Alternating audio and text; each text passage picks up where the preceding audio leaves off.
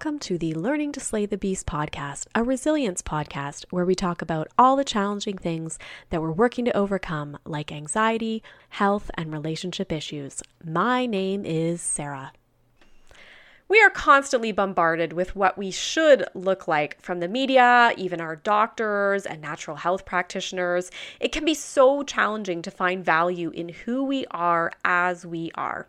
That's why I'm excited to speak with this week's guest, Rebecca Newkirk. Rebecca has two young kids and a full and thriving therapy and coaching business. Today, we get into talking about the health at every size movement, diet culture. And for us overachievers and high achievers, we talk about how to manage ourselves when we're in our world that is overflowing and we are feeling overwhelmed. I think you're going to get a lot of interesting tips and tools from Rebecca today.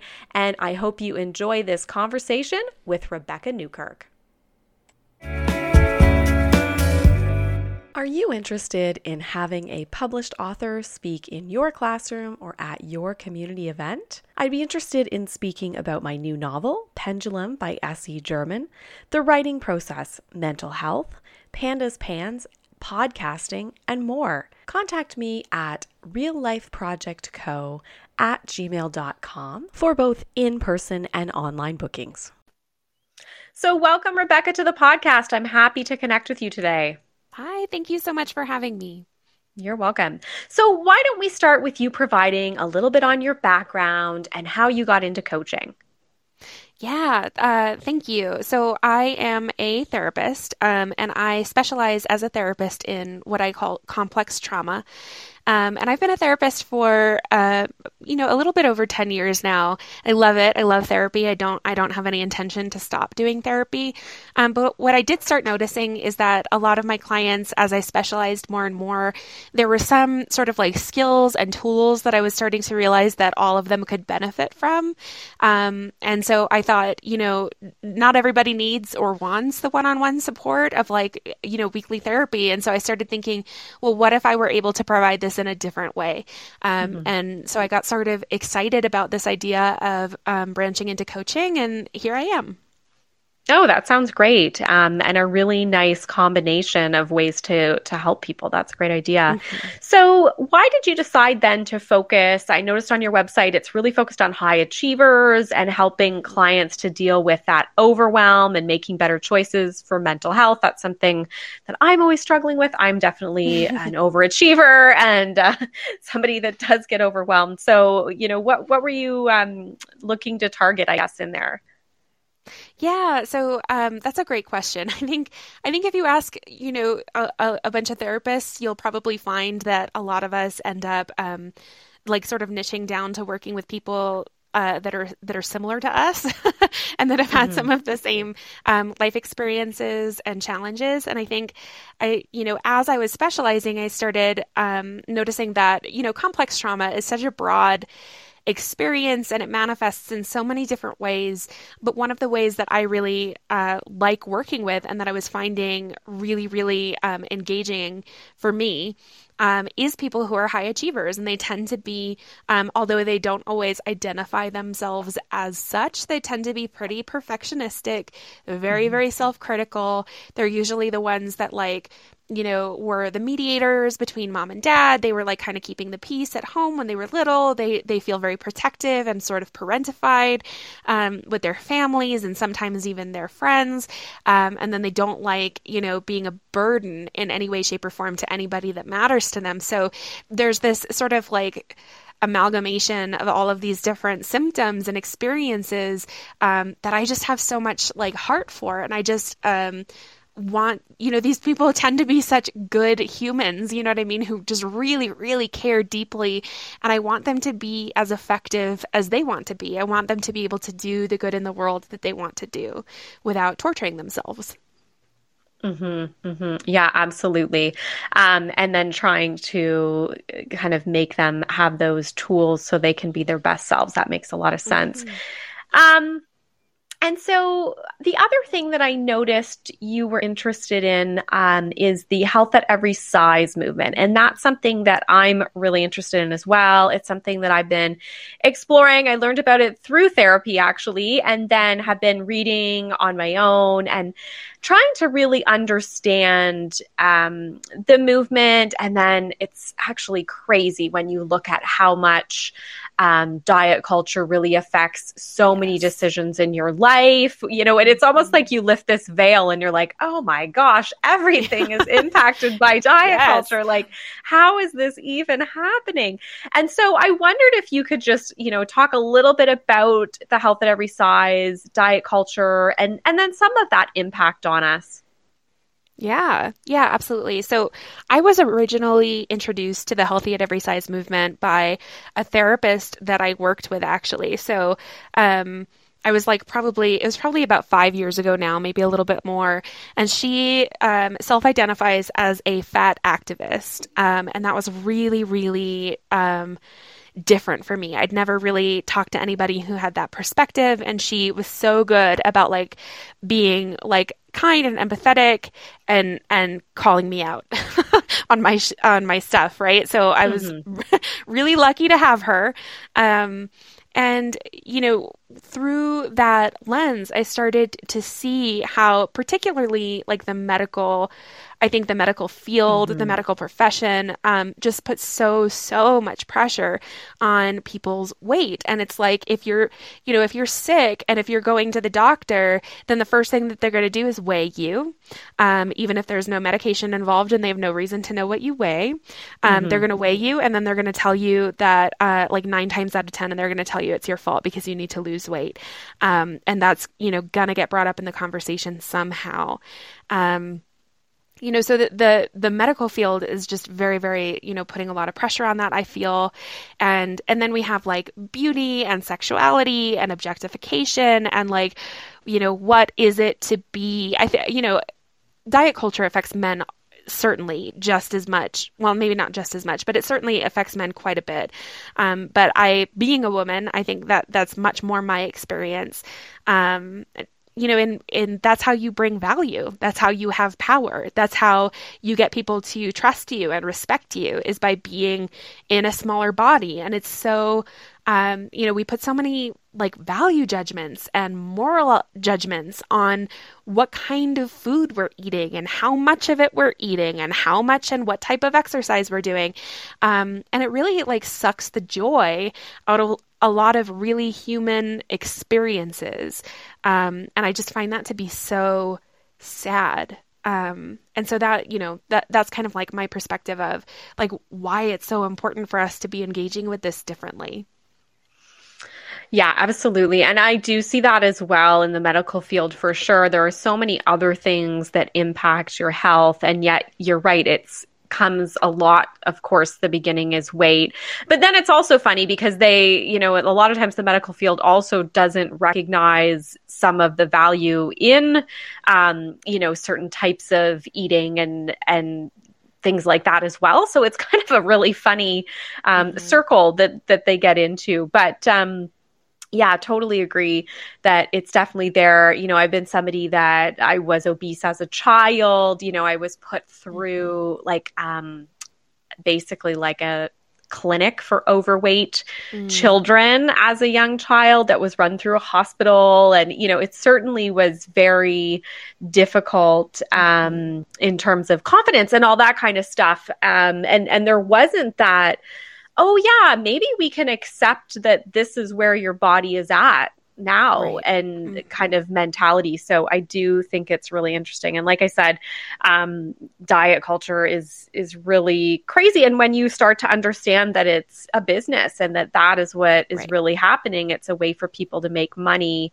Um, it's you know it's so obvious, but then you don't understand. I think the extent. So absolutely.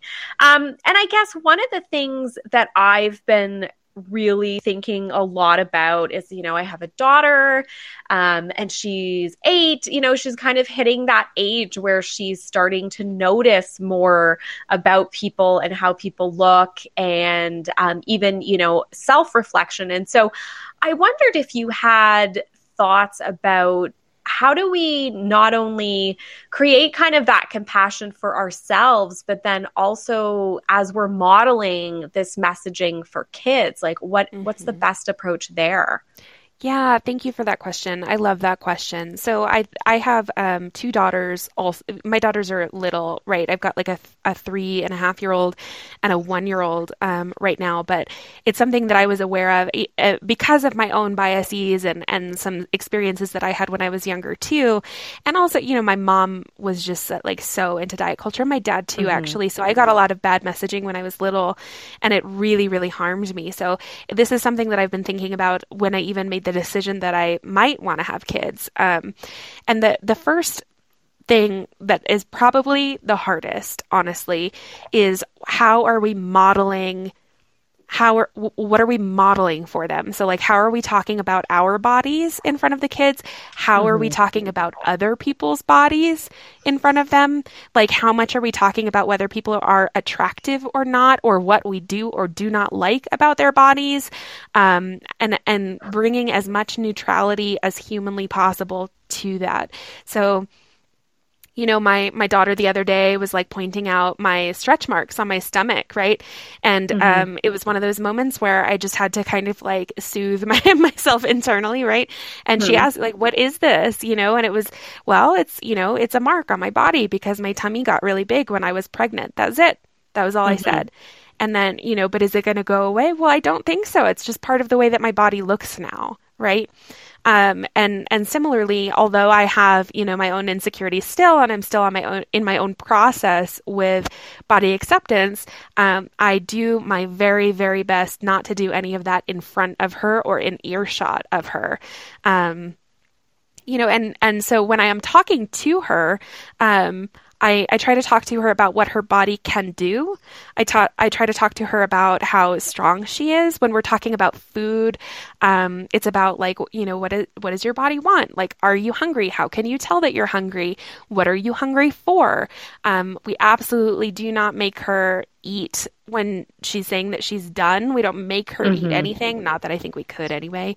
Um, yeah. You yeah. know, and she, you know, she she doesn't eat as much as I would like, actually. Um, but you know, we we're very very careful about letting her choose her own portion sizes, and you know, we don't do special foods. We don't do dessert. It's all just food, and she chooses what she wants to eat when she wants to eat it. Um, and it's been really cool to watch that development for her. Um, my husband actually was reading, um, I don't know where he found this, but he was reading some article about how in Europe, I think it was specifically France, how they talk to their kids about food. And I guess that they don't even bring nutrition into the conversation until the child is much older. And when the child is young, they do more like, you know, you should try this. It has a creamy texture. It's smooth. It, you know, it'll coat the inside of your mouth. It tastes like, um, you know, what does it taste like? What's the texture? What, how, what is the temperature? What is it going to be like for you to eat it? What kind of experience might you have? And that's how they do food choice stuff, I guess, in France. And so that's something that we've been really leaning into also. We haven't really talked to her about nutrition other than, you know, it's important for a body to have all sorts of different kinds of food to nourish us. And so we just we talk about variety, um, mm-hmm. but we mm-hmm. don't talk about like yes, this, no, that. Um, so those are the things that you know I've heard echoed in other you know intuitive eating and healthy at every size um, you know, circles. And those are the things that we've been trying to implement. Um, and I guess check in with me in 15 years and I'll let you know how it went. yeah, no, no, actually, I really like some of those. I think that's good. I've, I've been trying definitely on the variety too, that, you know, it helps us to get different things that we need. Um, and then the other one, like she asked me one day, how come a lot of people eat salad? You know, I'm seeing that a lot where mm. it's like, yeah, a lot of, and, and to me, it was very like, oh, it just seems very diet y. Like, you know, why why do a lot of women eat salad?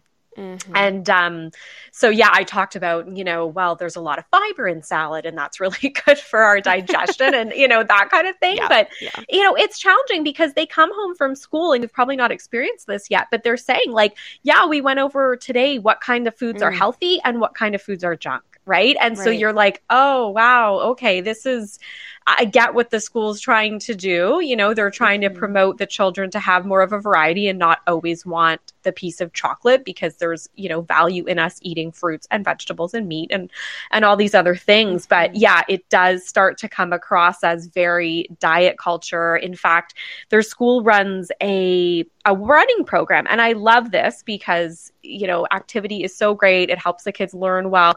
But I know they were starting um, the morning announcements with saying, um, hey, the running programs today, we all need to get in shape. And I just thought, mm. oh my mm. gosh, like these are four or five year old kids oh my that, you know, are hearing this messaging. And it, it just, it's, you know, it can be very um, pervasive for sure. Mm-hmm. And it's, it's just such a thing that I, you know, I'm sure you'll see as well. Like you're almost kind of backpedaling around it, I guess, yeah. um, a lot of the time. So I like that idea about, um, you know, the choice and how does that food feel and, and things like that. That's really interesting mm-hmm. to, to take such a different approach. About a year ago, we got a new puppy named Charlie. Charlie is a lab collie crossed with an Australian cattle dog, a blue heeler. And Charlie is a super chewer. He chews anything he can get his hands on, blankets, he chews any toy that we get and destroys it within a few seconds. So, this is why I'm excited this year for Christmas to give Charlie the BarkBox Super Chewer. BarkBox Super Chewer comes with two tough toys that are always fluff free because Charlie can destroy anything with fluff. He literally can find the weak link in that toy and then he just goes to town. It also comes with two full size bags of treats that are customizable for allergy or diet preferences, and then two all natural meaty chews. So you can also get your dog, especially if he's a super chewer, a BarkBox Super Chewer subscription. And you can use my link, which is www.superchewer.com slash real life. And this link gives you an extra free month of Super Chewer, which is valued at $45 and is valid on the multi-length length plan. So you can sign up with three months or six months or a year and then see what you like in terms of keeping your dog happy and not chewing the things that he shouldn't be chewing, like Charlie did when we first got him, and he chewed the corners of our walls and our trim in our house and our couch and so many things. So get BarkBox Super Chewer. And again, my link is www.superchewer.com slash real life. So I guess I'm just kind of thinking generally, you know, you seem really focused on us kind of accepting ourselves, um, you know, people finding their confidence and just kind of wondering what you see um, in terms of that being really important for us and and like what are some of the tools that you're using to mm-hmm. instill that kind of confidence yeah, thank you for that. Um, so there's a quote. I, I like my quotes. Um, and there's mm-hmm. a there's one of my very favorite quotes by um, a man named Carl Rogers. He's one of like the founding fathers, I guess, of like therapy. Um, and it, it is like the curious paradox is that only when we accept ourselves as we are, then can we change. Um, and I find it so incredibly powerful um, because it's like holding these two things simultaneously of like loving ourselves as we are and accepting ourselves completely, and yet also being able to be goal driven and future driven and being able to like work towards things that matter to us and are important to us, whether it be, um, you know, athleticism or um, have it, you know, our work um, or, you know, anything. Um, mm-hmm. So, you know, what I've noticed is that when people are very self critical and they don't have that self uh, acceptance aspect, um, it actually really stalls their growth and development. That's how people get stuck. Um, they're spending so much energy in this spiral of beating themselves up and then feeling badly about themselves and then trying to pick themselves back up to be motivated and then pushing mm. really hard. It's like that spiral does not get you anywhere, it slows you down. Um, Whereas if we give ourselves permission, I've been lately I've been calling it like the embodied reset, right? It's this it's this ability to show up in your body moment to moment and figure out what am I pulled towards? What do I want? What do I need right now? Um, where is my energy pulling me? And then being able to make decisions based on that. Um, it's so, so powerful when we're not just trying to, like, well, this is the plan. This is what I said I was going to do. This is what they expect of me. This is what I expect of me, you know, and so I'm going to beat myself up for not doing it. So, you know, I kind of mixed it up a little bit there, but like in as far as tools go, I think that is one of them, right? Is like the embodied reset, like show up in your body, give yourself permission to actually reset, to go against the plan, to do something different, to be more spontaneous, be more impulsive. Um, and also just practicing like I like uh, this therapeutic modality. It's called internal family systems, and they they have um, this concept of an inner critic. Many different therapy styles have, you know, some they call it different things, but some concept of an inner critic. That's the one that's telling us that we're not good enough, that we're stupid, that we're ugly, et cetera, et cetera. And you know, I I think a lot of um, sort of pop psychology stuff. So like things that you'll see on social media or like psych, you know magazines or whatever um, will say like oh like you know kick your inner critic to the curb and like tell them to shut up and like whatever. Um, mm-hmm. um, and i find that that is actually also really counterproductive. Um, okay. because what you're doing is you're arguing with a part of yourself. You're getting into a power struggle with different aspects of self. And if we really think about it, like, why did we develop this inner critic in the first place? Well, it's self protective. It was trying to push you hard enough so that you could be better, so that you could be safe. Now, we can talk about all sorts of different moments and experiences where you may have needed that. I'm sure, you know, if, if we take a couple moments, we could find some of those. But the bottom line is that its intention is incredibly positive for you. And so our job then is to say, you know, thank you so much for trying to help. Um, but I've got this right now. Um, and one sort of quick anecdote that I like to use to exemplify this is um, when my daughter, my first daughter, was six months old. She was little bitty. She was teething, um, putting everything in her mouth. I went to go visit my sister. She had a three year old son at the time. Uh, we went to go get coffee together. And my daughter had like a teething ring. You know, my sister was holding her. She had a teething ring in her mouth. She was, you know, chomping down. Um, she looked like a little door knocker and um, my nephew just like tore the teething ring out of her just tore it out of her mouth. And like i had my like little hormonal like mama bear kick in and i had to just sort of like tamp it down and like don't yell at the toddler you know like take a moment like um, you know everybody's okay. And i thought to myself like okay i could chastise him. I could. But what was he trying to do and I was able to recognize, well, he always hears us saying, like, don't let her put that in her mouth. Don't let her swallow that. Don't, ha- you know, take that out of her mouth. And so he was trying to help. He was doing his very best to do what he mm. thought that we needed him to do. What he actually needed was, thank you so much for caring enough to try and help. Um, I love that you love her but your mommy and I are both here and right now you're not responsible for that. You you're too little for that. You don't have to worry about it. Okay. Yeah. Yeah. So he, you know, the intention was good, but it wasn't necessary, I guess. Mm-hmm. um, mm-hmm. no, that's really interesting.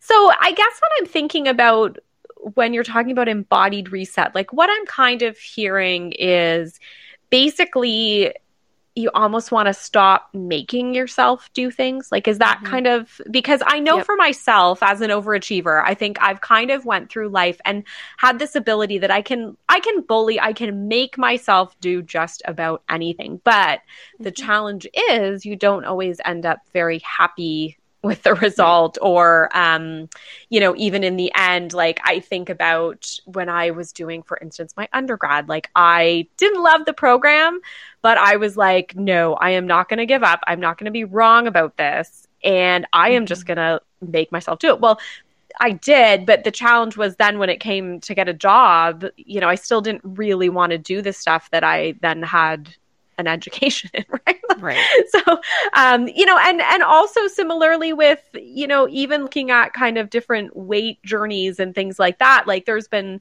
I was very successful losing a lot of weight with um, a trainer, and you know, you just kind of make yourself do everything right. that they're telling you, but in the end, I still never really felt well. Like, I never felt like, oh, I I you know either look good or feel good. I i always kind of wanted more and i was always kind of in that that making myself mentality. So i guess i just wanted to kind of check whether i'm sort of getting that right. Totally totally. If you're push if you're forcing yourself to do something that does not feel good you are absolutely pushing yourself upstream and in the wrong direction like 99% of the time and so then does that create, you know, that anxiety and, and things like that? Like, like kind of what is the fallout there? I mean, the, the, um, product, right? Whatever you're producing is like not as good as it would be if you were mm-hmm. like inspired and motivated and excited about what you were doing. And it also means that the things that you are excited, inspired, and motivated for are not getting enough of your attention. And so you end up feeling kind of lackluster, burnt out, um, you know, discouraged, like, th- that's how we get depressed, you know, um, is by making decisions because we feel like we should. We go, you know, further and further and further down that line. And here we are with a bunch of like mediocre products that, you know, never really meant that much to us in the first place that took maybe twice as long as they should have because if you don't really care about your assignment, then it's going to take you four hours instead of two. Um, and in the meantime, all of that potential and all of the things that really, you know, could light you up and that you where you could be making even more of a difference um, in your life and your family's lives and in like your community, like those things aren't happening. Um, and so it's just it's yeah, but I mean, I would say like the personal fallout is burnout. That's like the easiest mm-hmm. way to say it. But it's also like just an uninspired, unmotivated, like not doing things that matter to you. Mm-hmm. Yeah, no, that makes absolute sense for sure. And, um, you know, obviously, then that's not when we're going to be doing our best work and leaning mm-hmm. into things that that we love. So that makes a lot of sense. Um, so yeah, I wondered, I guess, if you want to talk about any of the other kind of tools or tips, advice that you're giving um, clients in terms of doing this work. Yeah, I mean, I think uh, the first thing that I've been telling people, and this is I let um, half-ass your way to success, guys. Like half-ass your way to make it. Like you know the the things that are non-negotiables. I you know do it if it's worth doing. Like do it if you have to. Brush your teeth, brush your kids' teeth, right? But mm-hmm. like make the um, lunches. Um, make the lunches, but don't spend so much energy on those things that you have nothing left over for anything else, right? I'm talking to a bunch of perfectionists. I'm talking to higher achievers. I'm not worried that you're going to let things go, right? So, like, um, you know, practice half-assing. uh, the okay. other, you know, the other tool is like I'm asking people to be strategically selfish, right? Learn to say no more. Just because someone wants something from you does not mean that you should provide it. Just because you can do it does not mean that you should do it, right? Um, start learning to take care of yourself more, um, even if it feels selfish to you. Um, and I get, I think the last thing, you know, with regard to sort of like the healthy at every size stuff and, you know, some of the other things we're talking about is like, it's just it's intuitive eating. It's like the embodied reset. It's like show up in your body and and actually start paying attention to what you're wanting or needing moment to moment Okay, that makes a lot of sense. And yeah, I can totally identify with some of those, like, because, you know, when you are a perfectionist, you are an overachiever, you're right. Like, you, even just making the lunches or, you know, being involved in the, in your child's school, something like that, that, you know, it, you could maybe give a medium amount of effort. A lot of times you end up being like, well, I'm going to do this perfectly, right? Like, so it's, it's one yes. of those things. And absolutely the saying no. Like, I've been in that situation where I'm, you know, even saying to my husband, like, well, do you think I should volunteer for this? I mean, I could. I don't really want to, yes. but you know, maybe maybe I just should because I could do it. And and you're right. right. And then it's like that takes away from that time that you you know have to have fun or you know mm-hmm. do some of those passion projects and things like that. So i think um yeah this is really good work for sure.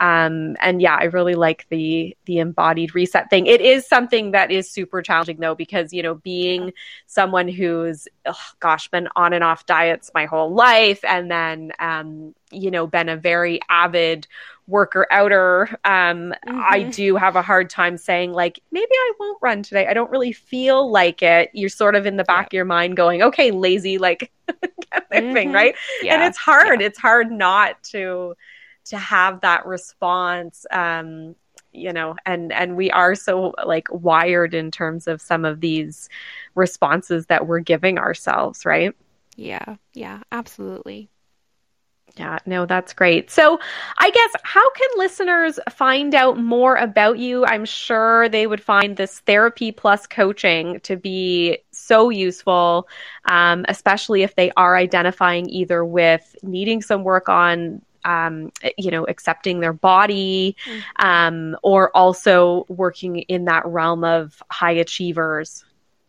Yeah, yeah. So I am on um, I'm on Facebook. I'm also on Instagram. Um, just Becca Newkirk. Um, my my therapy, you know, I try to keep everything as simple as possible, right? You can find my therapy website with like beccanewkirktherapy.com. You can find more about the coaching, beccanewkirkcoaching.com.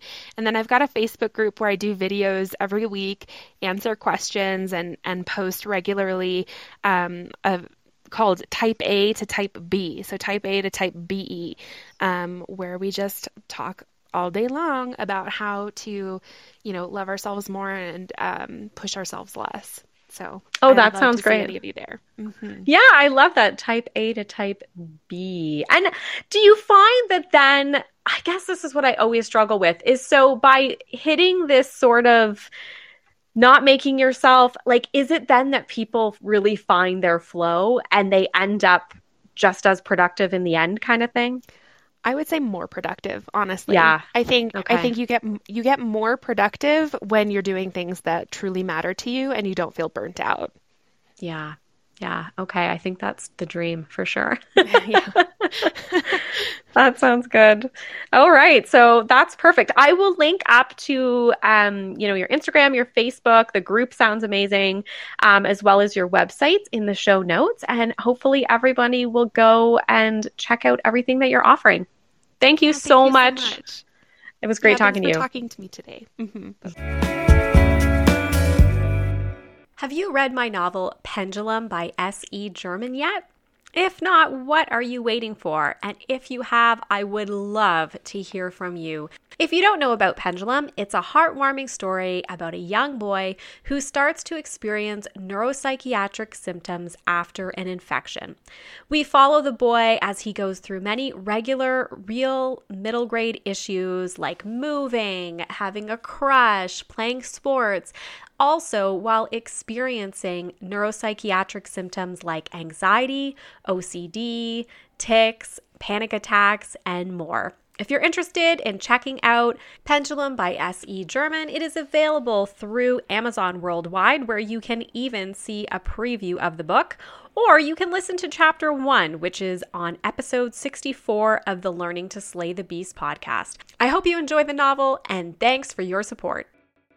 Thank you so much to Rebecca Newkirk for this conversation today. I really got a lot. I felt like she was really hitting a lot of my issues right on um, in terms of the overachieving place and definitely being in um, kind of a recovering stage in terms of looking at weight and diet in such a different way. If you've not dove into the health at every size movement and starting to uncover information about how much diet culture impacts our thinking, I would really urge you to do that.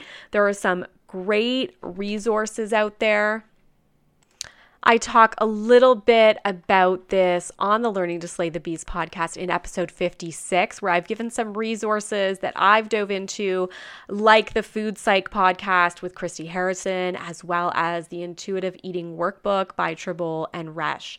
There are a million more resources, but I would encourage you to just start looking. It may be something that you don't even think applies to you, but that when you really start to think about, you know, you're either making comments in your life or modeling um, behaviors that are in line with diet culture. And it's something to really watch and notice and pay attention to. So, I, like I said, thanks again to Rebecca Newkirk. Um, you can follow her on Instagram at Becca Newkirk, as well as her websites, BeccaNewkirkTherapy.com and Becca Newkirk coaching.com. Thanks for joining us this week, and I hope you found value in this conversation. Do you love the Learning to Slay the Beast podcast? Well, first of all, thank you so much. Second of all, if you love the podcast and you want more and more to keep coming, I would love your support through Ko-fi.com. Ko-fi.com is a way that you can put a little money towards your favorite podcast. It can be as little as a few dollars one time bunch of times, whatever you feel that you can give. And it helps to cover all the costs that go associated with podcasting. So if you would like to support this podcast, please consider donating through Ko-fi.com. You can find the link in my Instagram feed under Linktree. It's at Sarah Lady Gluten, or you can visit Kofi, Ko-fi, K-O fi.com slash learning to slay the beasts. I appreciate your support whether you can give or not. Thanks so much for listening. Thank you for listening to the Learning to Slay the Beast podcast. Please keep in mind, this podcast is not intended to be medical or professional advice. If you'd like to hear more from me, you can follow me on social media, Instagram and TikTok at Sarah Lady Gluten, or Facebook, Sarah underscore gluten free lady. You can also visit my website, which includes author information, speaking information, and more info on the podcast at www.se-german.com. If you like the podcast, please feel free to review the podcast on your favorite platform and also subscribe because it means that it will show up for you every week on your favorite podcast platform. Also, we've just started to have the ability to support the podcast. You can find this link in my Instagram bio or visit Ko-fi, K-O-F-I dot com slash learning to slay the beasts. Thanks again for listening and have a great week.